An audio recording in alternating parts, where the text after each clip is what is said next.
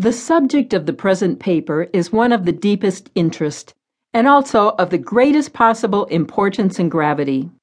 For not only is its study absolutely essential to those who are seriously interested in the third object of our society, but also its methods are the only means whereby it is possible to forge the missing link between a materialistic and agnostic science on the one hand, and, on the other, a religion that is based entirely on blind faith and the authority of books that are no longer understood.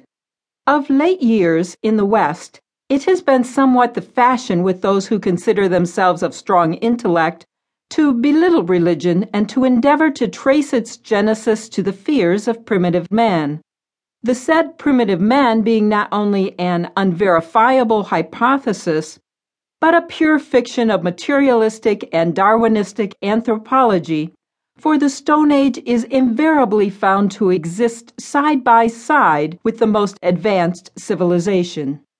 Others again summarily dispose of the most sacred scriptures of the world with the contemptuous epithet of theological twaddle, especially if these happen to be the Bibles of some foreign race.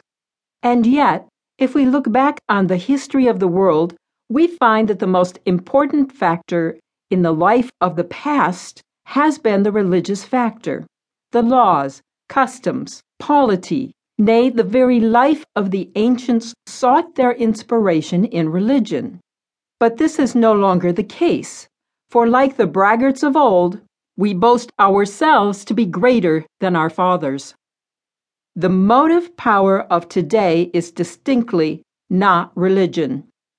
On the contrary, the power of religion is everywhere waning among the thinking classes, and the tendency is to remove it from all the most important duties of the citizen. What is known as science and scientific methods is gradually usurping the prerogative of religion in the West. And if the conflict is to be fought out with the same weapons as are now used, we shall eventually find the religious influence completely eliminated from daily life, and the dense pall of materialism will cover the funeral car of its now almost inanimate corpse, which can only show such spasmodic signs of life as the Salvation Army and revivalist meetings. I hope, however, to show that new weapons are ready to the hands of every sincere and honest believer in the spirit of true religion.